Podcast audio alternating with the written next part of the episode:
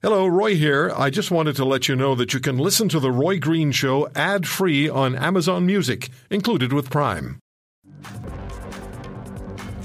Uh, this story is very disturbing. Um, Southern Ontario businessman's ninety-six-year-old father was taken by ambulance to an area hospital after the father experienced a fall. The uh, son's name is Mark. He joins us on The Roy Green Show on the Corus Radio Network. Mark, thank you for the time. And I just want to set this up a little bit and then ask you to, to share what happened. Your father's ninety-six, resides in a senior's residence in Southern Ontario, which in this province has been the focus of the greatest concern and where most of the COVID nineteen deaths occurred in seniors' residences. What happened a few nights ago at the seniors' residence where your father lives and then in the hospital? Thanks for having me on, Roy. Well, um, a little bit, as you mentioned, disturbing. I get a phone call at ten p.m. on a Monday night, which is actually uh, three weeks ago this coming Monday, about ten p.m. Father had a fall. He seems to be falling. He's ninety-six. And this time he said he hit his head, and he's got a bloody nose and little blood on his forehead and his cheeks. So they take him to the uh, local hospital. From there, I get a call about an hour later suggesting I should come and pick him up and take him back to his uh, residence. So for me, as I, I, I continue to work, we're deemed essential, so we're still uh, still operating. I let the nurse know that I didn't feel comfortable coming to get him, called the senior's residence, expressed my concern, a few calls back and forth, and in the end, I had to come. I, I had to go and pick him up and take him back to the seniors' residence. And, you know, I was uncomfortable doing it, but I, I did it anyway. So I show up at the hospital. I, I announce myself.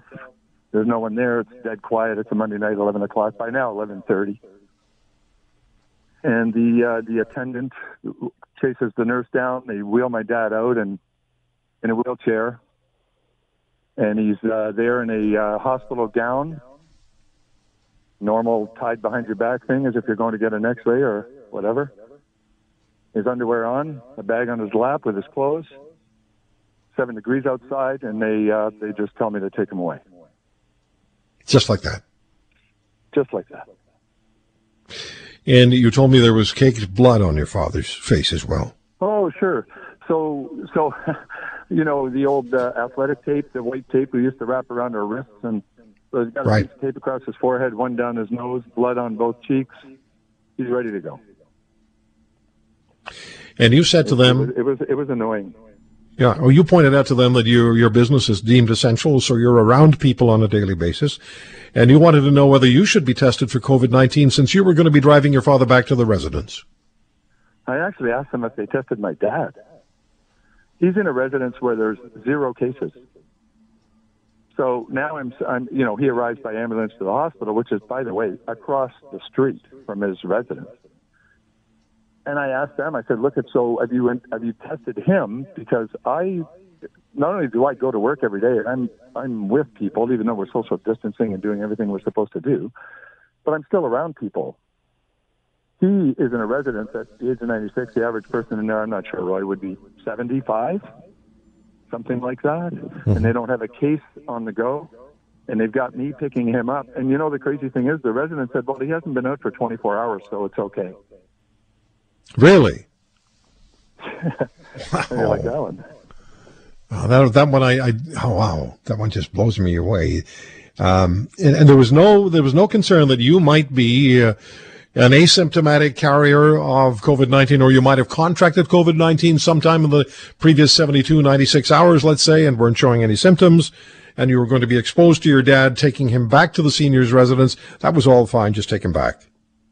That's right. So when you, when you raised that... I, I, I walked in, sorry, Roy, I didn't mean to interrupt, but I walked no, in I was walking into uh, to Walmart right now. I walked right into the hospital as if no one asked me a question. It's more difficult to deposit a check at the T D Bank than it is to walk into that, that particular emergency ward. When you when you raised that point, that you had concerns about taking your father back, you taking him back, they brought him by ambulance. They could have taken him back by ambulance. But anyway, Uh, you, you raised that point that you had concerns for his health, for the other residents in the seniors' home. Uh, you had concern for their health because you didn't know. You, you can't definitively say whether you contracted COVID nineteen in the previous day, two or three, and weren't showing any symptoms. And, and there was there was no concern. Just no. Go ahead, Mark. Take your dad and, and leave. Roy, in a wheelchair, in a gown, seven Gee. degrees outside. That particular hospital, the closest I could park was probably, without exaggeration, let's just say one hundred feet. So I'm wheeling him out in seven degrees. Oh, they did bring me some blankets after I, I lost my head a little bit. And uh, I probably should have, you know, had I been a bit younger, I would have taken a picture, but I I just didn't, uh, it didn't dawn on me right away to take a picture of him. Mm-hmm. They, do, they brought me some blankets. I wrapped them in the blankets, wheeled them outside, threw them in my Jeep. I hate to say it that way, but I, I helped him into my Jeep. He can barely move anyway. He's falling all the time. Get him and put him in, and I walk, again, it's right across the street. So I drive right across the street, and they were waiting for me because I had contacted them, said I'm on my way. Put him in another wheelchair, and they, they took him into the building, and off I went back home. How does this leave you feeling? I'm sorry?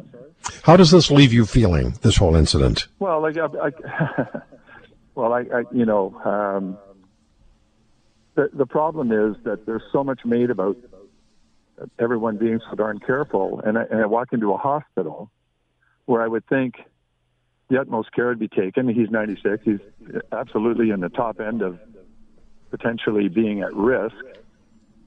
And I was just surprised. I, I, I actually, as I said, I lost my head a little bit. I was asking questions. Like, how, how do you let this happen? Why wouldn't you put him right back in an ambulance? It's right across the street. Yeah. And what I don't, I don't, I didn't understand it. It was really kind of disturbing. And, and you know, it I wrote a, a note to my friends the next day, just, right. just because of my frustration. I just didn't. Uh, I mean, I didn't lose my mind completely, but I was very disturbed by by the way they acted there. It was almost like, get him out of here. We don't. He, he. You know, we're not even going to test him. Get him out of here and let's go. Mark, thank you for sharing the story. People need to know about incidents like this. Then we need to know what's going on. Thanks. All the best to you, and uh, I'm going to stay in touch with you and see what we, you know, if anything develops. But thank you. Thanks for allowing the time, Roy. Yeah, good talking to you. So there's the uh, there's the story I wanted you to hear. You'd think at the very least some testing would have been asked for, expected. ninety-six years of age. If you want to hear more, subscribe to The Roy Green Show on Apple Podcasts, Google Podcasts, Spotify, Stitcher, or wherever you find your favorites. And if you like what you hear, leave us a review and tell a friend. I'm Roy Green. Have a great weekend.